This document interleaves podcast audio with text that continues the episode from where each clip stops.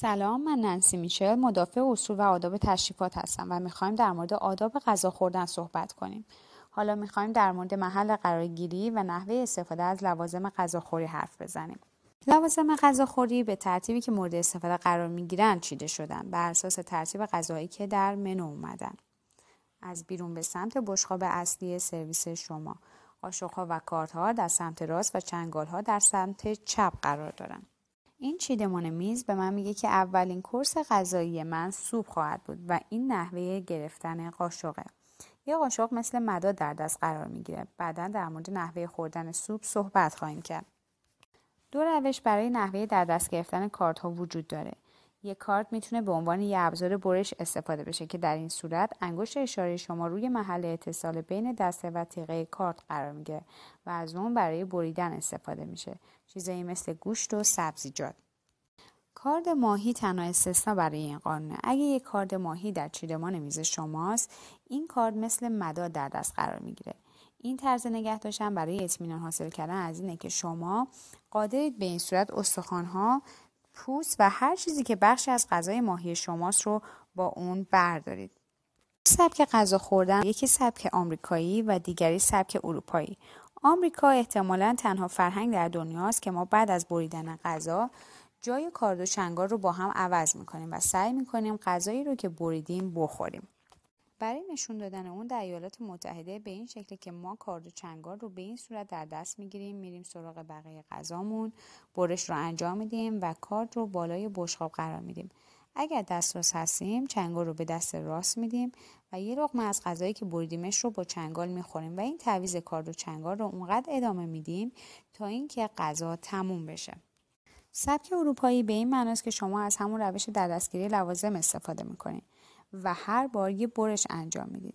ولی شما کارت رو در دست راستتون نگه میدارین و غذا به سمت دهان شما میاد. در حالی که مش دستهای شما روی لبه میز استراحت می‌کنه و لازم نیست که کارد و چنگار رو بین لقمه هاتون پایین بگذارید.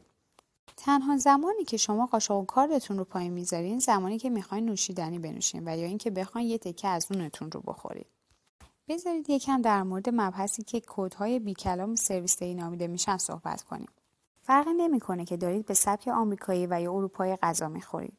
پیغام هایی هستن که شما می‌تونید به کارکنان پیشخدمت بدید که به اونها بگید در کجای پروسه خوردن غذاتون هستید. اگر دارم به سبک آمریکایی غذا می‌خورم هر بار یه برش از غذا رو می‌خورم و وقتی می‌خوام یه استراحتی بکنم که نوشیدنی بنوشم و یا به هر دلیلی میز رو برای مدت ترک بکنم باید کارد و چنگالم رو به صورتی که فاصله بین اونها باشه قرار بدم و کارد و چنگال روی بشقاب در سمت راست من قرار می گیرم. من این پیغام رو به پرسنل خدمتکار میدم که کار من با این غذا تمام نشده. لطفا برش ندارید و تمیز نکنید.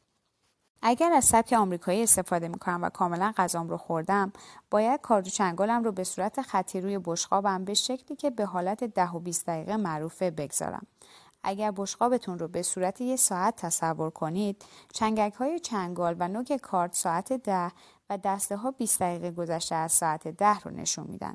اونها به صورت موازی و نزدیک به همن و این پیغام رو به پرسنل خدمتکار میدن که کار من با این غذا کاملا تموم شده و شما می‌تونید تمیز کنید. حالا بیایم به طور مختصر در مورد سبک اروپایی غذا خوردن صحبت کنیم. یه بار دیگه نحوه در دست گرفتن کارد و چنگال به همون روشه و تفاوت در اینجاست که من کارد رو بین هر لقمه پایین نمی‌ذارم و چنگال رو دست به دست نمی کنم. من اون برش رو انجام میدم و از دست چپ هم برای آوردن غذا به سمت دهانم استفاده می آرنج هامو خیلی نزدیک به بدنم نگه میدارم و مش دست هام روی لبه میز استراحت می‌کنه و این کار رو تا اونجایی ادامه میدم که نیاز داشته باشم جوره نوشیدنی بنوشم و یا به هر دلیلی میز رو ترک کنم.